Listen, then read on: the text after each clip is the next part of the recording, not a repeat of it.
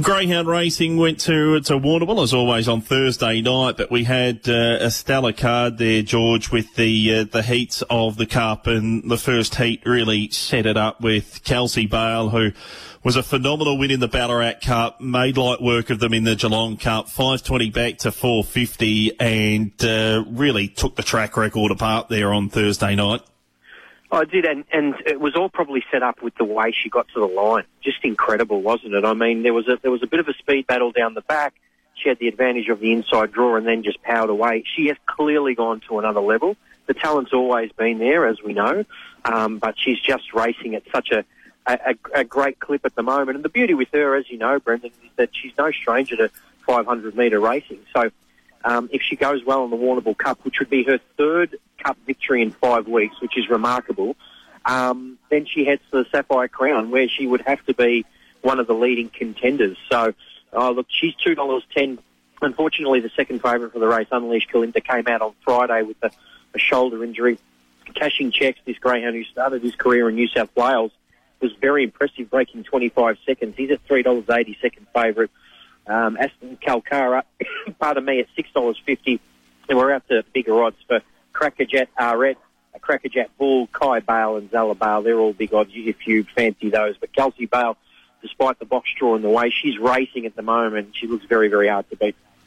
The thing that really blew me away, George, as you mentioned, that run home time, she was only a couple of lengths in front of greyhounds like Salad Dodger and Typhoon Sammy. Very, very good short course greyhounds, but when she flattened out and balanced up in the run home, the way she charged away from them, if greyhounds are, are really going to put spaces on rivals, they do it mid-race. They don't do it at the back end. And uh, particularly in these feature uh, country cup heats, the, the sheer speed that she had in her run home in that last 80 metres or so was, you know, something that uh, you don't see every day from, uh, from greyhounds, that's for sure. And, and sometimes, Brendan, and, and you'd recognise this as a race caller, sometimes you're watching a race and you can tell a dog's going really fast. And I yep. think some race callers mid-race go, oh, geez, I can't wait for the clock here. This is, he's really humming, or he or she's really humming.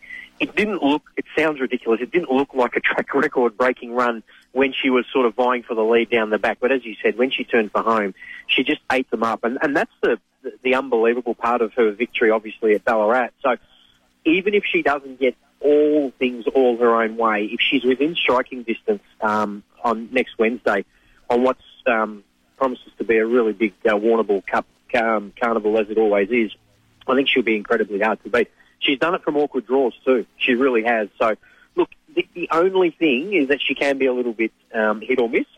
And if that's the case, then this race is wide open. It really is because a couple of the other big guns didn't qualify. Um, she got through, and, and then a few um, fell by the wayside. So yeah, it's really, really interesting. She's got a slow beginner on her inside, on her outside, Kai Bale, which I think will help. Um, yeah, look, she's uh, she's going to be incredibly hard to beat.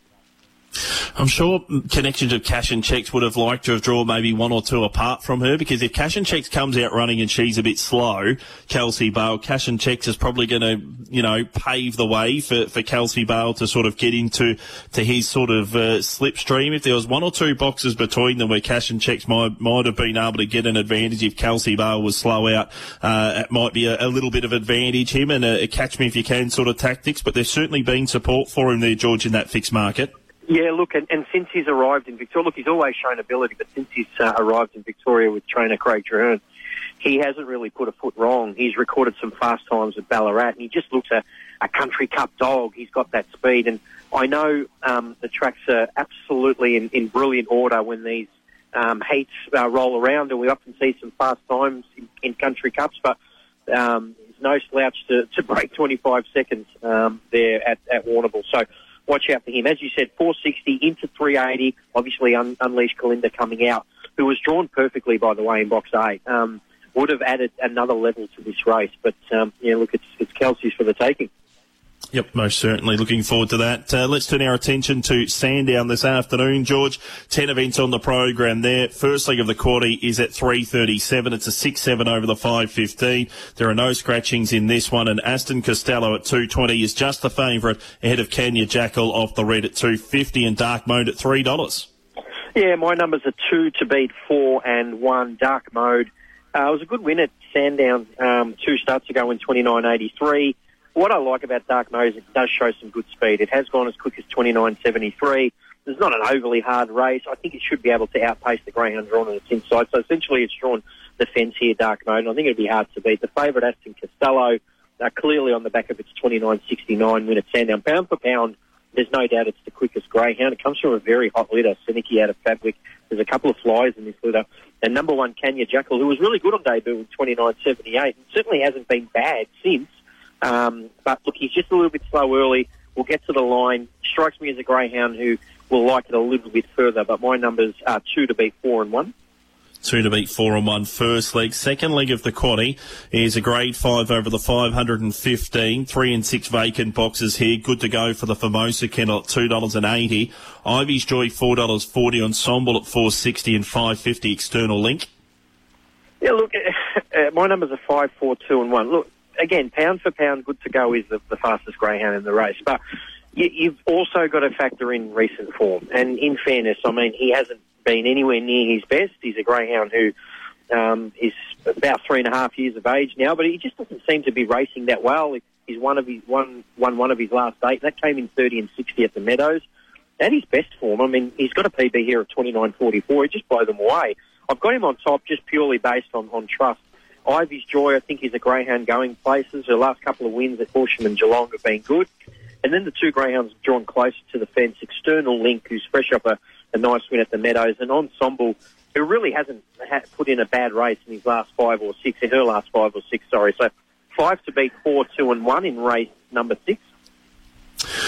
Race number seven on the card. This is a grade five over the 515. Five is a vacant box. Marcia Hook off the outside box is $2.80 and from $2.40. Six Odor Apache, $2.15. Phantom Rex off the red at six. Reality Mask at 14 off box number seven. And Jezebel's $19. Yeah, just two I like in this race. Number eight, Marcia Hook on top. Look, good win at Sandown, two starts ago in 29.94. Um, showed good speed, and again, I just expected to be in a very, very forward position here. I thought Soda Apache was the only danger. He's a greyhound that you'll see him running on. Again, similar to uh, the greyhound in the last race, his PB is 29.31, but that happened uh, a little while ago now, and um, look, his form's okay without being outstanding more recently, but eight to beat six in race seven. And the final leg of the quaddy race, number eight, is a 4-5 over the 5-15. Three and six are vacant boxes here, leaving six to run. Aston Tango of box seven is the favourite here at 210. Just ahead of Great Guy, $2.40 off the blue. Mad- um, Zoom at five and then out to 13 for number one, Nagambi Bale. Yeah, look, I think it's just a two dog race here, four to beat seven. Look, great guy on top. Look, I know his his distances uh, probably suit when he's going a little bit further. He's over the five fifteen here. Um, his win at Shepparton two starts ago was very very good, defeating Corder, who's been a group performer. But Aston Tango, again, we all know his class. It's run 29-12. It's got a solid record here. It's placed in uh, 8 of 13 couple more recently, it's been beaten by Rejuvenate and Baby JC. So the form line reads good again. So he just doesn't want great guys sitting on a camera because it'll be getting to the line very well. Four to beat seven to bring us home. George, recap of the quaddy numbers and best bet for the program, please. Yeah, quaddy numbers. First leg two, four, and one. Second leg five, four, two, and one. Third leg eight and six, and we come home with four and seven. I like one in race ten, number two, Dottie's Gift. I think this is a bit of a dropping class for her again, she's been racing against some talented greyhounds like Great Guy and Minter Frost and Apache Shout and these type of dogs. And um, she's, she's got a solid record here. I like where she's drawn. She should be able to sit in a more forward position, and I think she'll be winning race 10, number two. Race 10, number two, George Farrugia's best of the program. George, thanks very much for your time this morning. Look forward to talking greyhounds again next week. Happy punting, mate. George Farrugia there with his thoughts on the program at Sandown Park. We're two minutes off the next at Healesville Sleepless Night is the favourite for the Paraskevers kennels. We head to a break here at Sunday Central.